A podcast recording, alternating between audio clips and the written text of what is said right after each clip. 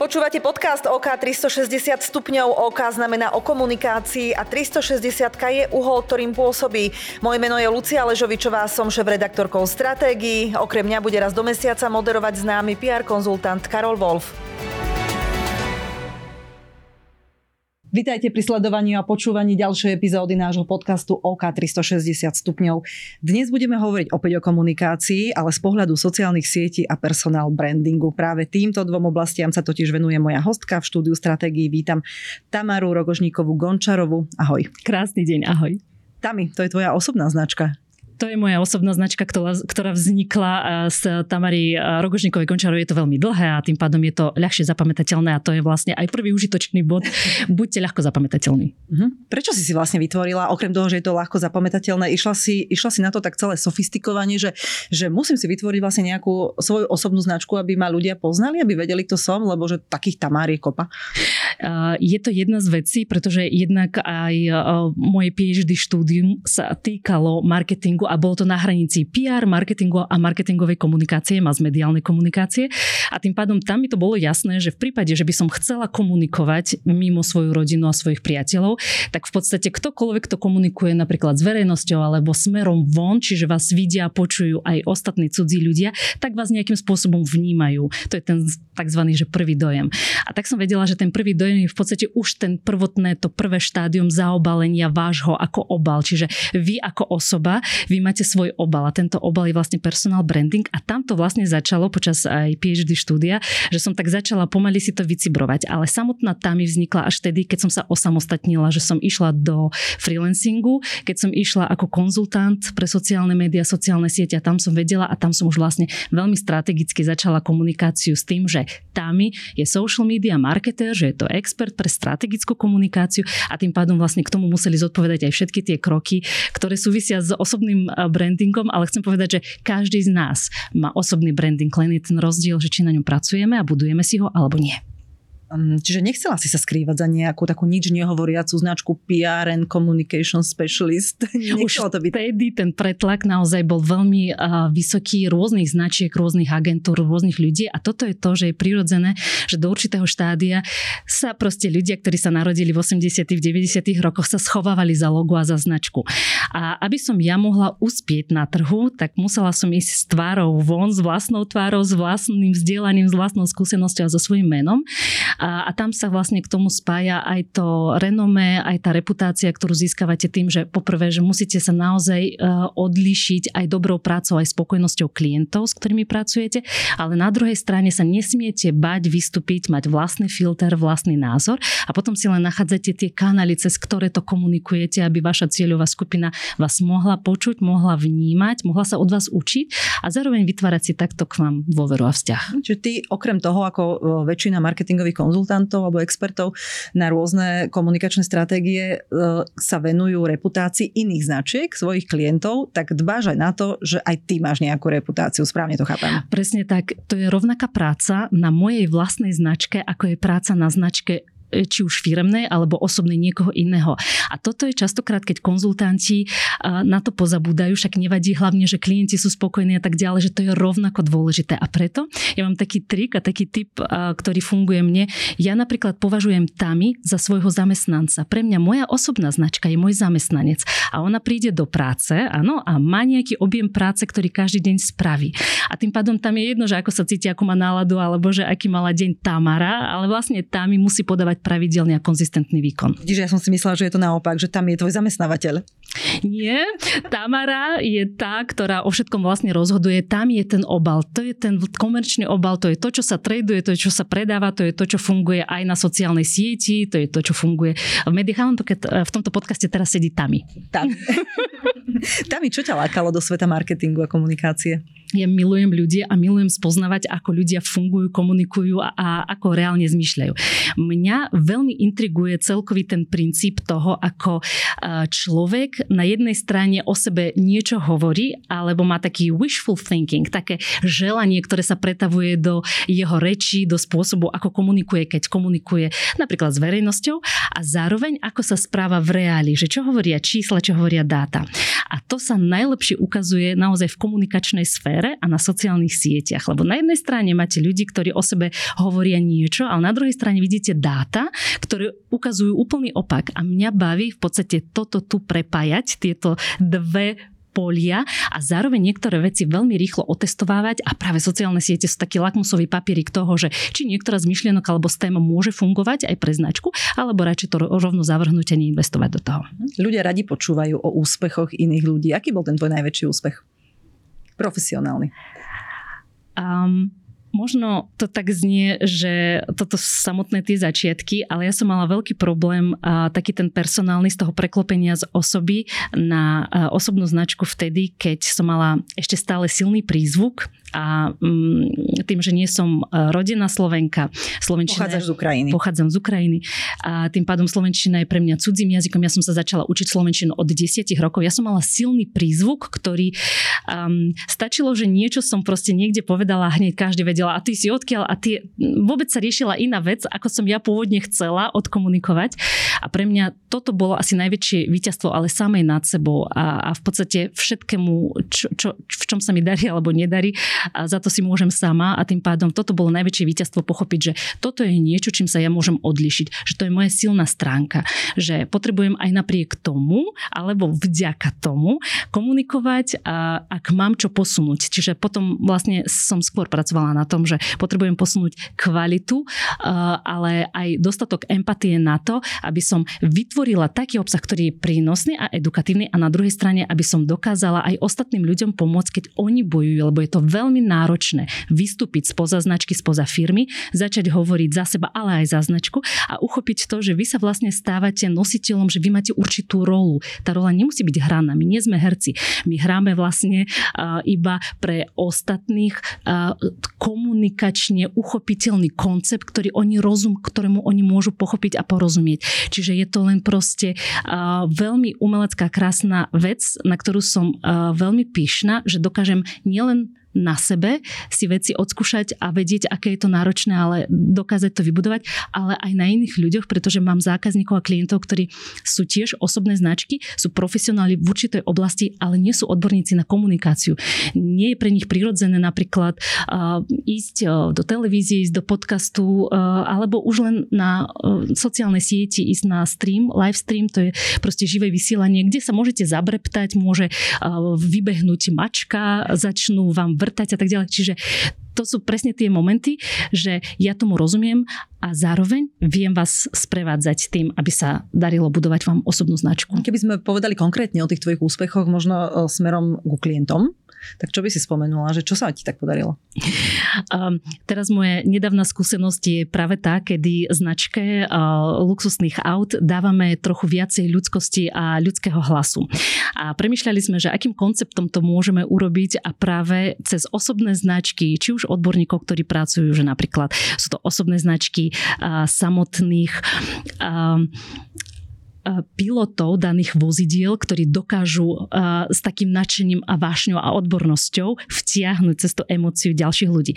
Cez ľudí, ktorí pracujú pre ten podnik, cez ľudí, ktorí sa nachádzajú na strane napríklad influencerov, ktorí hovoria o tejto značke. Čiže v podstate značka, ktorá je zadefinovaná, doteraz jej všetko fungovalo, je to všetko v poriadku, ale ako keby postradala práve ten ľudský prvok. A mne sa podarilo tej značke prinavrátiť ľudský prvok komunikácie aj tých hodnôt, hodnot, aj tých vlastností a všetkého tak, aby tam sa nachádzali a spoznávali práve klienti cieľovej skupiny. Takže na toto som veľmi pyšná a to pokračuje a to, to, to nemá konca. To sa bude vždy rozvíjať, pretože ten človek sa vyvíja a ten človek sa učí tiež komunikovať a stále sa vlastne vyvíja z tých hodnot značky, takže stále sa to v podstate drží v tom cieli. Hovoríš o ľudskom prvku, ale do ľudského prvku patria aj neúspechy alebo nejaké faily alebo chyby, ktoré robíme, či už v osobnom živote alebo, alebo aj v biznise. Hm, treba aj o týchto hovoriť? Určite áno.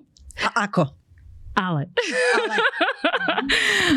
um, Ako v tom krásnom Instagrame, kde sú perfektné fotky a každý má ten svoj skvelú, tú svoju skvelú success story, dostať to, že ale veď ja som sa aj pomýlil, že nevychádza mi to, možno krachujeme. Ako o tom? Alebo treba byť ticho možno niekedy? Uh, ono veľmi záleží od toho cieľa, s ktorým vstupujete. To je jedno, do ktorého média. Môže to byť komunikačný kanál, napríklad sociálna sieť. Ak je vašim cieľom získať, ste v štádiu, kedy v podstate získavate si skôr dôveru, budujete si reputáciu, chcete, aby vám biznis rástol, ste vo fáze toho, toho, toho rastu, tak tam vy ten failure alebo to zlyhanie komunikujete v podobe toho, že ako som sa ale z toho dostal von. Čiže tam komunikujete stále to pozitívne riešenie, ktoré ste a tým pádom vlastne definujete to, v čom viete pomôcť.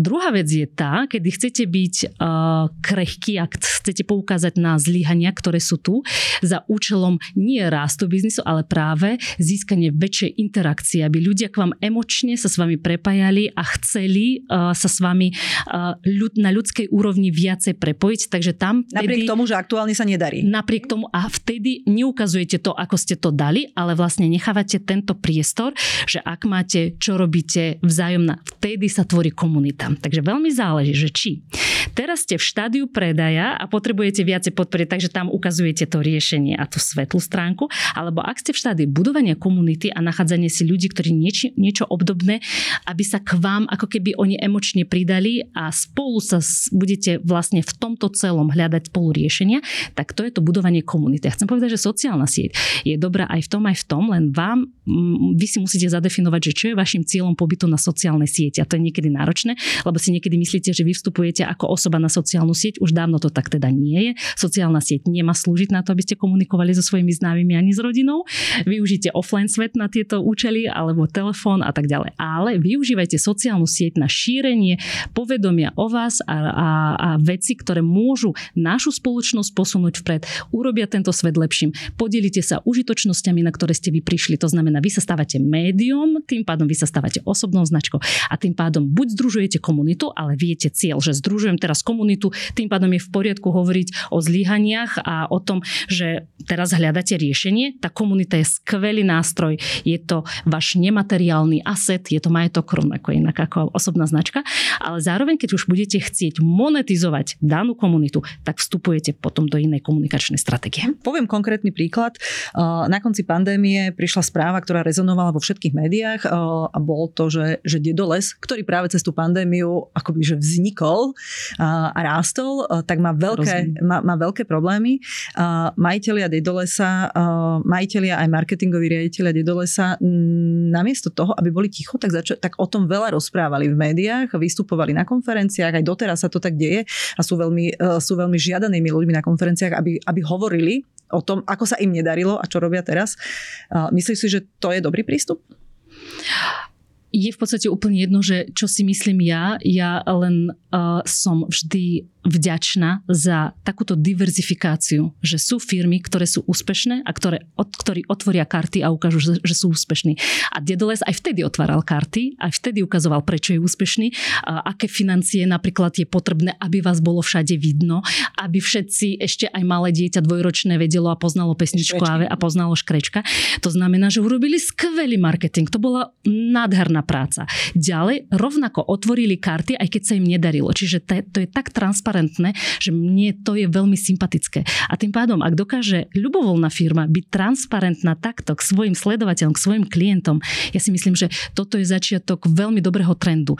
Takže či už sa vám darí, alebo sa vám nedarí, ja si myslím, že je úžasné otvoriť karty, ale musíte to ustať, lebo z môjho pohľadu účelom vôbec komunikácia aj na sociálnych sieťach je spätná reakcia. Lebo inak nemá zmysel komunikovať, ak chceme iba jednosmerný tok. To znamená, vy musíte ustať spätnú reakciu a tá spätná reakcia bude. A tá spätná reakcia bude niekedy vami nie je ovládateľná a vy to musíte ustať. A to len sebavedomý človek, sebavedomá firma alebo majiteľ alebo marketingové oddelenie to naozaj musia ustať a tomu tlieskam. Uh-huh. predpokladám, že aj keď je dole vyšiel s touto komunikáciou, takou otvorenou a kritickou voči sebe a možno akoby motivačnou voči trhu, že pozrite sa na to, ako vám fungujú tie sklady, či ich nemáte naozaj preplnené, že strážte si ten svoj rast, lebo, lebo vás to môže nakoniec položiť, tak oni museli počítať s tým, že tá reputácia ich značky môže utrpieť. To bol verím tomu, krizový plán, rátajú s tým um, a rovnako majú krizový plán, čo budú robiť napríklad aj, aj ďalej. Uh, áno, reputácia upadla zase pre podnikateľov mnohých, toto je veľmi dobrá lekcia a skôr sú to zlyhania. To sú zlyhania, na ktorých sa drahá škola to nazvime, ale veľa podnikateľov naozaj v tomto smere sa má od koho učiť, kto reálne zažíva pády a úspechy a pády. Takže nech je takých firiem, chcem povedať, že transparentných, nie takých, ktorí zlyhávajú čoraz viacej, ale trh e, sa vyvíja, tiež potrebuje sa naučiť chodiť a bez padov to nejde. Ty máš za sebou takéto pády? Určite áno. Čo, veľa. Tak skús povedať, že skús tak odkryť aj ty karty. A, aby to bolo teda také na mňa ladené a pre, pre mňa osobne, ja som bola presvedčená, že hm, tomuto, tomuto rozumiem, tieto veci už mám akože schodené, mám dobrý rešerš spravený a že a, v období, kedy som sa stala mamou, a som mala pocit, že potrebujem sa so svetom veľa vecami podeliť a urobím to to cez nosič knihy. Takže som sa rozhodla, že napíšem knihu, že bude úplne iná, bude unikátna, bude tlačená, bude pre maminky, ktoré sa nevedia dočkať, kedy takéto niečo uzrie svetlo sveta. Robila som to v tajnosti. Vydavateľstvo, normálne sme spolu založili s mojim známym, doteraz to vydavateľstvo funguje, len som z neho už vystúpila a venujem sa svojim činnostiam. No a principiálne to bolo tajné a teraz konečne prišiel ten deň, kedy akože prišla veľká paleta, e, veľa kusov a ja som zahajila, že tam teda, že môžeme začať predávať a proste nikto si nekopil nič. Čiže druhý deň, týždeň prešiel mesiac a ja som pochopila, že všetko to bolo zle od začiatku. Od toho pochopenia, že som nepochopila trh, čo chce trh. Od toho, že moja bublina, v ktorej som ja žila, nie je bublina ostatných, že treba sa ako keby vrátiť e, naspäť k tomu, k tomu človeku a pochopiť, že nakoniec som to tak spätne vyhodnocovala, že to bol úplný fail. Že vydanie mojej knihy bol úplný fail od začiatku až po koniec a až teraz, keď som sa vlastne dopracovala, som stále nechápala, že čo ešte musím urobiť, aby som spromovala tú knihu. Už sme mali uh, takú kampaň, takú kampaň, ale že proste predávala sa, to bolo veľmi slabé, že toľko toľko financií, koľko išlo na marketovanie, ani nepokrývalo, to už vonko som nemôžem uh, nazvať, že to bol ziskový projekt. Takže cez takéto projekty, cez takéto poučenia sa začínam, vlastne som tomu vďačná, uh, hlavne kvôli tomu, že tam prichádza obrovská pokora k tomu, že dobre, že toto vyšlo, že skôr to beriem ako také, že to je skvelé, ale že vždy pre istotu sa vrátiť ešte naspäť k tomu človeku na konci dňa, ktorý sa rozhodne, že venuje svoje peniaze, ťažko zarobené, za to, čo vy ponúkate. Takže v podstate dobrá škola, drahá škola, moja škola, ale každý, každý z podnikateľov si prechádza 1, 2, 3, 4 projekty, ktoré proste nevidú a, a ide ďalej.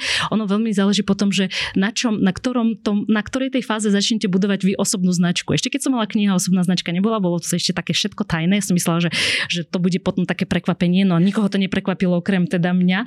Ale ale v princípe vy v podstate veľmi záleží, že v čom uh, uh, začnú ľudia vás vnímať. Napríklad mňa nezačali ľudia vnímať ako autorku knihy alebo ako klaviristku, ale začali ma vnímať v súvislosti so sociálnymi sieťami. Tam, kde som sa vlastne začala etablovať a tam som pochopila, že proste nemám na výber, už 7 rokov dookola vlastne točím stále dookola to isté a už som si vytvorila taký pomyselný šupliček v hlave mnohých ľudí, že mm, tam niečo so sociálnymi sieťami. Čiže v podstate, ak vy v tomto máte úplne simplifikovanie jasne, že v čom chcete, aby sa vaše meno spájalo, na čom si postavíte vaše meno, potom je vlastne úplne jedno, ktorý biznis budete riešiť, stále tam bude ale ten jeden nosný. Tak nech je úspešný, nech sa vám darí a hlavne nech naozaj do toho vkladáte svoju energiu a vášeň a vtedy to vydržíte robiť konzistentne. Ja sa vrátim, nedaj mi ešte, vrátim sa k tomu tvojmu failu, k tvojej knižke. Aké lekcie ti život dal? čo sa týka pochopenia toho, že, že ako, ako máš fungovať, uh, myslím v súvislosti s touto knihou, že trošku ťa to hodilo na zem späť, Uvedomila som si veľa vecí. Uvedomila som si, že uh, namočila som do toho ďalších ľudí, ktorí verili a že také sklamanie v sebe a v tom, že som ich sklamala. V tom, že som bola tvrdohlavo presvedčená, že toto musí byť tá jediná možnosť a pravda a toto musí vystreliť. To, to je proste tak dobre, že to nemôže nevystreliť. A, a ne, nemusí to vystreliť. Že pokora voči tomu, o čom ja som presvedčená, že viem, že od vtedy, od tohto bodu ja spochybňujem všetko, čo viem spochybňujem. Všetko, o čom som presvedčená a čím viac som o tom presvedčená, tým viacej začínam rozoberať, že že nie je to dobrý štart. Keď ste o ničom 100% presvedčení, pravdepodobne veľa toho neviete. Takže ako keby tam si naberám. Začala som oveľa viacej financí uh, venovať vzdelaniu a mentoringu samej seba. To znamená, že ja som pochopila, že ja to musím zvládnuť uh, aj ako osoba, aj ako profesionál a tým pádom nikdy nekončiace investície do toho, že sa potrebujem dovzdelať uh, a zároveň mám svojho kouča, ktorý ma vedie aj mentálne, aj v podstate biznisovo, aby som si vedela niektoré veci ešte raz sa vrátiť a prehodnotiť. A chcem odporúčiť, že ako náhle, že už máte a generujete nejaký príjem, že investujte naspäť ako keby do seba vo formáte nie ďalšieho oblečenia a šperkov, ale vo formáte toho, že zainvestujete, aby ste vy išli level up, lebo úplne inak potom vnímate všetko, čo ste urobili. Takže a v tomto zároveň tam bola veľká vďaka, že napriek tomu tá komunita, ktorá mi začala vznikať, úplne maličká komunita, tak tá so mnou je až doteraz. Tá ako malá komunita, v nej vidím veľký, veľkú vďačnosť, ja ich poznám pomene, presne si pamätám kto čo, že tá komunita, ktorá stala so mnou v začiatkoch, je so mnou aj teraz, len proste už sa to pretransformovalo, už sa nachádzame niekde inde, ale som pochopila, že toto je vlastne taká moja rozšírená rodina, na ktorú sa môžem vždy oprieť a to je veľký dar. Takže ak môžem aj ja svoje vlastné ponaučenie, začnite od budovania komunity. Vôbec nechcete čokoľvek spustiť, nech máte akýkoľvek plán, začnite si vytvárať taký, to, takéto jadro, aspoň 10-15 ľudí. Ľudí, ktorých, z ktorých baví to, čo robíte, ktorí vidia zmysel, ktorí sú približne vhodnotovo s vami, majú približne rovnaké vlastnosti a, a ciele ako vy. A tým pádom vlastne od tej komunity sa začne odvíjať aj veľmi zaujímavá diskusia a veľa počúvať. To je ďalší insight, ktorý Že nám... len rozprávať? Som začala počúvať. A keď som začala počúvať komunitu, keď som začala počúvať klientov a zistila som, že to, čo ja som si myslela, že riešim, vôbec nie je to, čo ľudia potrebujú, takže odvtedy počúvam. A ja mám taký trik, ja mám také, hovorím tomu, že back to business, také zo pár dní v mesiaci, kedy ja proste chodím a ja počúvam ľudí, o čom sa rozprávajú v kaviarniach, keď sa stretávajú, ako riešia predavačky v obchodoch nejaké veci. Chodím vo vlaku a proste pozerám si a počúvam, že čo, ako, ako ľudia trávia čas, čo vzájomne e, riešia. Počúvam telefonáty, je to také čudné, že také niekedy naozaj, že toto je ten moment, kedy vlastne uh, t- mám taký offlineový listening, lebo existuje pojem, že social listening, to je také, že uh, pozerajte sa, čo sa hovorí o značke v online priestore na sociálnych sieťach a tak ďalej.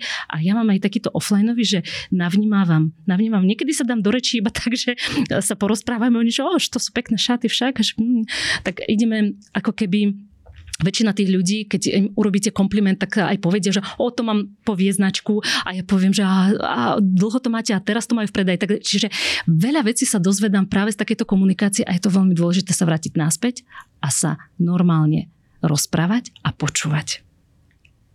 Pozeral som si tvoje texty, ktoré publikuješ či už na, na tvojich blogoch alebo aj na stratégiách a tvrdíš, že v komunikácii na sociálnych sieťach je dôležitejšie budovať si osobnú značku ako značku firemnú. Ako tomu mám porozumieť? Prečo by majiteľia firie mali vystupovať uh, viac ako osoby a menej ako produkt? Predsa potrebujú Nevy... predávať tie nápoje, ktoré Nevybrala by som akože buď alebo. Je to ideálne, že už keď máte uh, aspoň niečo vybudované, čiže máte nejakú svoju uh, stratégiu značky, tak tá stratégia značky má v sebe obsiahnuté aj to, že akým spôsobom môžeme vyniknúť. Čiže mám dobrý keď... produkt, mám dobrú Áno, že to je ten základ, že máte biznisový základ postavený a máte už zadefinované teda hodnoty značky, ciele a tak podnikateľské ciele, merateľné ciele a máte aj vlastne stratégiu marketingovú. To znamená, viete, kde budete komunikovať, kde je tá vaša cieľová kategória.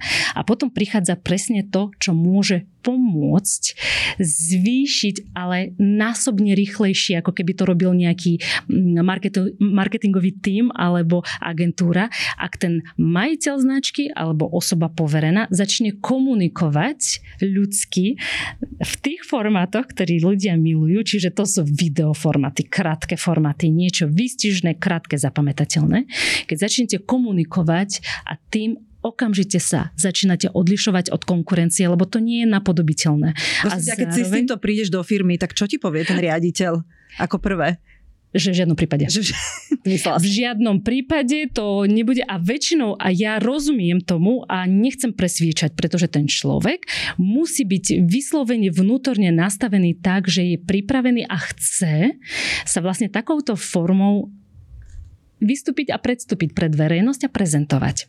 Čiže nie každý majiteľ, ale väčšinou potom oni chápu, že dobre, tak môžeme mať takéhoto hovorcu alebo môžeme mať takéhoto človeka, ktorý bude komunikovať v našom mene. To je tiež v poriadku, že vy, vy si vyberiete odborníka, ktorý je ale súčasťou, musí byť súčasťou, lebo nikdy neviete lepšie odkomunikovať práve tie hodnoty, keď, ste, keď nie ste súčasťou vnútorných procesov firmy a nevidíte, nerozumiete tomu, že ak ste iba zvonka nasadení. Čiže že PR agentúra to za teba neurobi robí. No ak možno, že interne nejakým spôsobom budete mať človeka, ktorý sa v tom zaškolí, alebo si zoberiete rovno PR človeka k sebe, integrujete ho a on rozumie, vtedy to môže celkom vychádzať. Ale proste vždy ten podnikateľ, on vlastní niečo, čo nikto iný nemôže napodobniť. A to je neskutočná vášeň a dôvod, prečo on začal podnikať práve v tomto. Táto vášeň jeho drží a on v podstate tam vidí množstvo vecí a on, keď to začne komunikovať, tam vidíme neskutočný nárast. Jednak dôveryhodnosti, Jednak toho, že človek to okamžite vníma na druhej strane ako klient, že že samotný majiteľ ručí za kvalitu, že sú tam nejaké garancie vysoké a zároveň si odrazu spája daný odkaz s konkrétnou tvárou a konkrétnymi parametrami. To znamená, že je tam určitý imič, je tam určitý spôsob komunikácie, že človek si človeka vie zapamätať viac. A najmä, ak sa bavíme teda o sociálnej sieti, tak na sociálnej sieti stále ľudí zaujíma viacej človek ako logo, značka alebo niečo, čo firmne je odkomunikované. Čiže my keď si zoberieme sociálne siete, veď tam sú tisíce, to sú terabajty denne rôznych textov, popisov, komentárov a tak ďalej, ktoré už množstvo tých textov e, generuje umelá inteligencia. Čiže ako chcete vyniknúť v tejto spleti toho všetkého, e, čo už teraz je v informačnom poli. Jedna z možností a veľmi rýchla je práve osoba, um, osoba majiteľa alebo osoba človeka, ktorý ale nesie zodpovednosť za to, čo komunikuje a to je aj v dobrom, aj v zlom. Mhm. Firmy si často najímajú e, presne na túto prácu, o hovoríš influencerov. Keď tu bol nedávno Andrej Čino, majiteľ reklamnej agentúry Core4, tak hovoril trošku kriticky smerom k influencer marketingu a povedal, že influencer, že treba myslieť na to, že influencer si v prvom rade buduje tú svoju osobnú značku, lebo v tom je teda, že majster a až potom bude budovať tú e, osobnú značku svojho klienta. Súhlasíš? Ja neverím tomu, že influencer vie budovať značku niekomu inému. Existujú... Tak potom na čo si ho objednávajú, povedz mi. To je veľmi dobrá otázka. Influencer, jeho úlohou nie je budovať značku, ani predávať. Ani, ani predávať. Ani predávať. Ani predávať. Jeho úlohou je rozšíriť povedomie o tom, že existuje takáto značka Čiže to je veľmi dôležité aj zadefinovať na začiatku, že dan, je to, ak to nie je ambasador značky, tak on už nemusí nič nikomu, tým pádom my vlastne od influencera kupujeme to, že on si roky buduje komunitu, čiže on čo predáva influencer? Predáva a, pozornosť svojej komunity. Mhm. Čím... Dáva sa médium on je médium. Influencer je médium. Čiže čím on má väčšiu a viacej zaangažovanú komunitu, tým nám ako keby vie cez svoju osobnú značku dôveryhodne odprezentovať našu značku. Áno, ale jeho úlohou nie je ani napríklad predať toľko a toľko kusov, alebo nám pomáhať s budovaním našej značky. Čiže influencer nie je dobré médium, najmä keď vy ste v štádiu budovania svojej značky, to nie je to, to správne médium. To, kto vám môže poslúžiť. A to, kde ja vidím, že sa influencer marketing bude vyvíjať, je to, také rozdelenie. Budú existovať, alebo už aj teraz existuje napríklad, vidíme na západe, existujú kreatóri a existujú tzv. Že odborníci. Ja ich volám, že to sú mienkotvorci. To je trošku iný princíp. To sú ľudia, ktorí sú špecializovaní, uh, sú expertmi v nejakej oblasti. Napríklad, keď sa povie osobná značka, že Rasto chvála. Okamžite množstvo ľudí hneď si vie vybaviť, že motor, šport. Uh, uh, čiže ale pre iných ľudí táto osobná značka nič nehovorí, čo je v poriadku. To znamená, že úzko špecializovaní ľudia, ktorí áno, môžu mať aj širšie dosah a presah, než tá téma, ktoré sa venujú, ale toto je to, kam sa to bude uberať. Čiže ak firma, som technologická firma napríklad, tak si vyberiem na otestovanie napríklad svojich nových technológií Petra Máru, lebo viem, že proste jeho komunita je veľmi silná, obsahuje a to, čo on vyriekne, ako náhle, že to bude pravdivé, bude to prefiltrované, čiže dáme mu nejaký brief, ale necháme to na ňom, necháme jeho, lebo tí ľudia sledujú jeho. V podstate im je jedno, ktorá značka tam Keď konkrétne. to bude nejaký spevák, tak to bude úplne iný dosah. Presne tak. A tu musíme rozlišiť, že či tí ľudia majú tých ľudí na svojich sociálnych sieťach kvôli tomu, že sú mediálne známi, čiže sú, uh, vykonávajú nejakú činnosť typu mediálnej známosti, že sú to herci, sú to speváci, sú to športovci. To je jedna kategória ľudí, ktorí sú populárni, nemusia mať vplyv. Uh-huh. Influencer ako taký môže mať vplyv v tej oblasti, o ktorej hovorí alebo ktorú prezentuje, čiže zdravý životný štýl, fashion tak ďalej. Keď prišiel klan Kardashians na prelom začiatku 2000 rokov, oni krásne ukazujú, že nemuseli ste mať žiaden talent ani žiadnu odbornosť, ani nič, stačil vám v podstate tento nástroj, zozbierať komunitu a potom tej komunite predať čokoľvek, čo vidia, že je trendy. To je, to je to, čo funguje aj teraz čiastočne. Ale to, kam sa to bude vyviať, toto nie je udržateľné. Takže skôr pre firmy, pre značky, aj pre osobné značky. Toto je veľmi silná kooperačná záležitosť, že keď dve osobné značky robia si vzájomné cross promo, to znamená, že jeden odprezentuje napríklad ja odprezentujem teba, Lucia, ty odprezentuješ mňa na svojich sociálnych sieťach. To je tzv. barter, prezentovanie jedného druhého, ale zároveň, že moja komunita mi dôveruje a vie, že ja by som neodporúčila niekoho, koho nepoznám alebo za kým si nestojím a rovnako tvoja komunita. A takto sa prelievajú a prepájajú komunity a takýchto ko- kooperácií napríklad, keď si zoberieme lekára, ktorý figuruje na sociálnych sieťach, edukuje, vysvetľuje. Keď si zoberieme nejakého nutričného poradcu, keď si zoberieme fitness trénera, fitness trénera uh, fyzioterapeuta a tak ďalej. Čiže odborníci, keď začínajú komunikovať na sociálnych sieťach, vytvárajú si ten svoj okruh, ich kooperácia je presne to, ako vy ako osobná značka budete rásť a môžete rásť a môžete mať kvalitné publikum a zároveň zároveň máte presne ten presah, ktorý potrebujete. Dobre, ale potom sú influenceri, ktorí akoby že nevedia nič, tak to nazveme.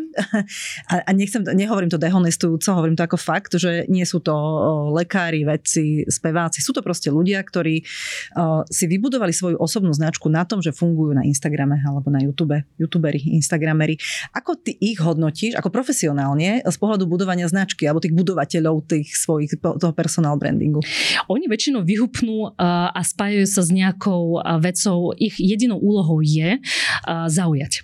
A tým pádom tomu zodpoveda to aj... svete vôbec nie je jednoduché, to nie je jednoduché, lebo tam je toho toľko na tom Instagrame. Musím že povedať, že už aj zaujať je vlastne talent. Áno, že chce tú určitú úroveň buď odvahy, alebo nízkeho IQ, alebo proste nejakej kvality, ktorá a, tam proste je naozaj v tom pretlaku množstva ľudí a množstva komunikujúcich, buď to bude nejaký cringe, alebo to bude niečo uchylne vyzerajúce, bude to niečo, čo naozaj toho človeka scrollujúceho, to je tak, také thumb stopping, to znamená zastaví sa vám palec a nedokážete to preskrolnúť, že tak vás to hneď v prvých sekundách tým, že, také to je hlúpe, že, že, že proste to je také, že tomu nechcete uveriť, čiže vy už to začnete pozerať. Teraz naposledy som riešila práve fenomén na TikToku tzv. NPC streamerov. NPC streamer je non-playable character, to znamená, to je človek, človek, ktorému na TikToku posielajú darčeky a on urobí za ten darček napríklad mu ponúknú, e, pošlu e, e, balóny alebo mu pošlu klobúk a tak ďalej. To všetko niečo stojí, to sú povedzme nejaké eurá, ale tým, že jemu to vlastne príde, tak on urobí nejaký úkon. Vyzerá to tak, ako keď ste gamery, keď hráte hry a máte tam proste nejakú postavičku, ktorá nie je tá herná postavička, ale proste nejaký ten čas tvorí nejaký obsah, že niečo rozpráva tak ďalej. Toto sa rozmohlo ako veľký trend a v, rea- v reáli tam, keď sa pozeráte, že množstvo ľudí uh, napríklad influencerov začali streamovať, že denne streamujú 4-5 hodín, že robia dokola opakujúce sa ako keby herné postavičky, ktoré divák môže rozhýbať tým, že mu zaplatí nejaký darček a ten človek urobí vždy rovnakú predvydateľnú situáciu. Čiže ako keby ovládanie tak na diálku, pritom je to reálny človek. Keď som sa pozerala, že to je taká hlúpo, že to predsa nemôže, nemôže fungovať, tak takýto stream, takéto videnie má súčasne 40 tisíc ľudí sa pozera a nakupuje darčeky, čiže ten streamer len z toho jedného zarába 4 až 5 tisíc dolarov denne. Tým pádom tam je taká otázka, že kde je tá ľudská pozornosť, že keď tam spočinie.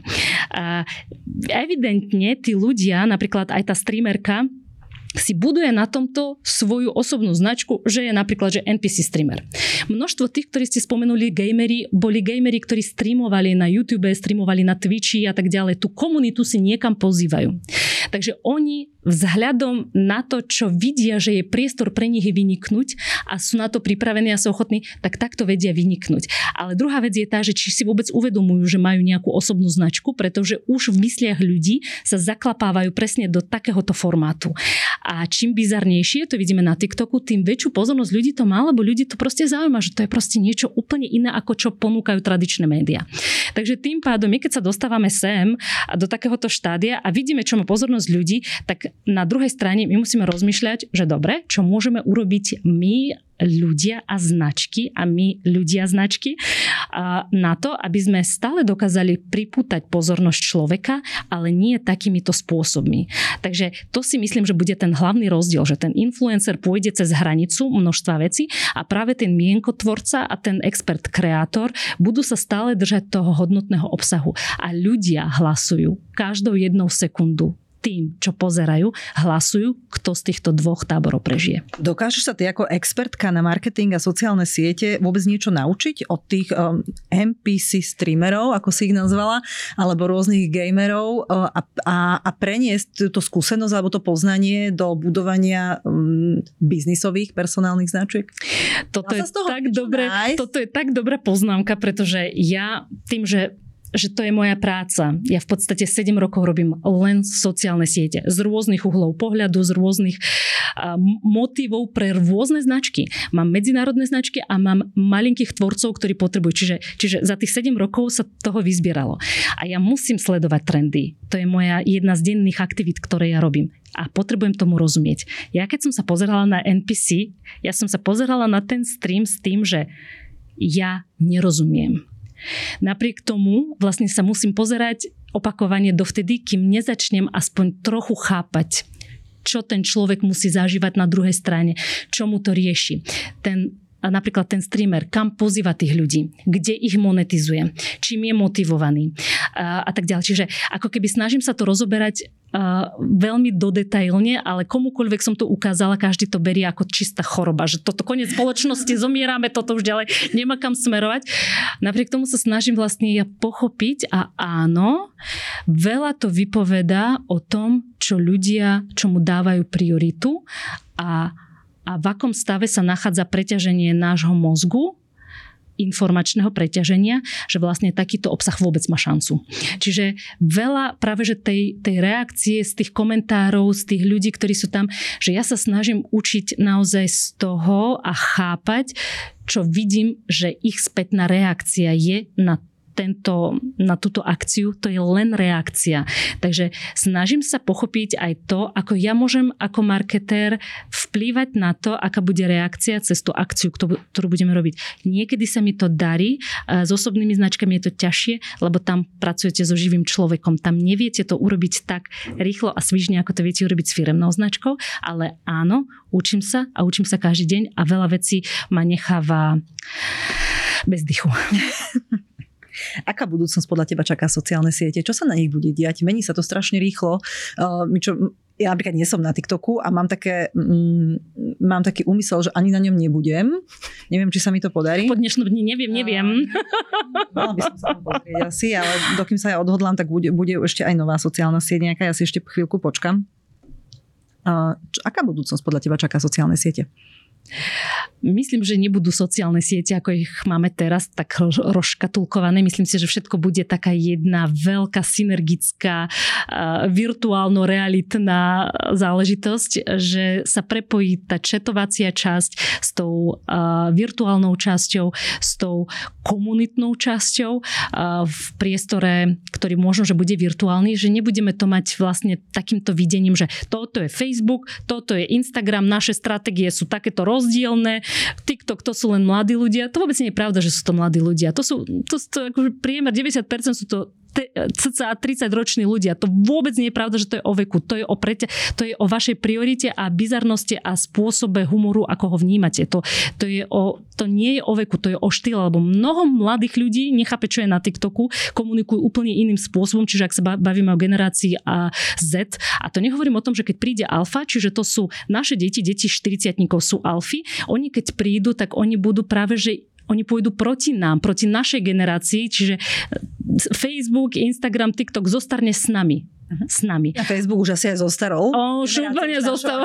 A ešte akože dýcha, ešte je, je ešte je tu voľby. dedule a áno, áno, využíva sa na rôzne funkcie v princípe. Ale to, čo my môžeme našim deťom vysvetliť, je presne ten rozdiel, že to, čo máme v tomto priestore, nazvime to online, taký synergický priestor, tak to je inštalácia reality. To nie je realita, ničomu neveríš. Čiže to, čo potrebujeme naše deti naučiť, je kritické myslenie a nedôverovať ani videám, ani textom, ani, ani človeku, ktorý hovorí, ale preveriť si to a vedieť, že či naozaj je to a môže to byť reálne.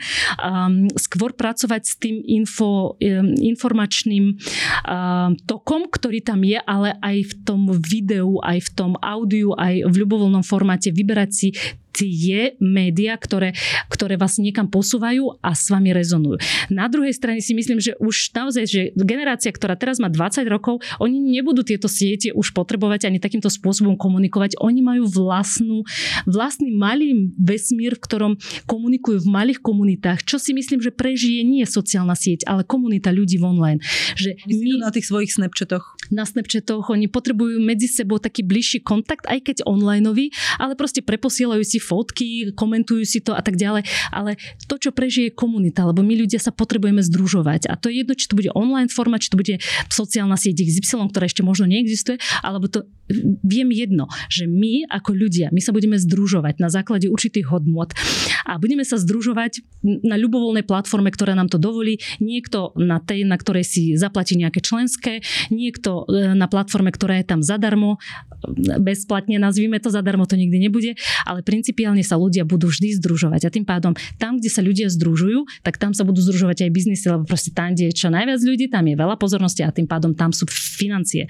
Takže... Podľa teba, ako sa budú musieť, ako budú musieť zareagovať, zareagovať značky so svojimi marketingovými a komunikačnými stratégiami? Budú musieť mať osobné značky a ľudí, ktorí sa dokážu do týchto komunít dostať, že neschováme sa. Koniec, akože tie 90. roky silných značiek, ktoré sme poznali my, ktoré, ktoré, ktoré sme my vnímali v reklamách a tak ďalej, ostanú len giganti a ostanú malé značky, ktorých bude prezentovať nejaká osoba. A bude to ťažké, pretože, bude to veľmi ťažké. pretože to nepôjde nejakou veľkou masívnou kampaňou. Jasné, že oni budú stále v televízii, tie veľké značky, ale, ale keď budú chcieť osloviť mladých ľudí, tak budú musieť ísť do tých maličkých projektov, do tých, budú do tých musieť, gamingov, streamingov. A, budú musieť, áno, vyberať alebo si priamo vychovávať svojich vlastných kreatorov, ktorí budú zasadení do tých komunít, pretože vy nebudete môcť tak masívne a globálne odkomunikovať váš odkaz.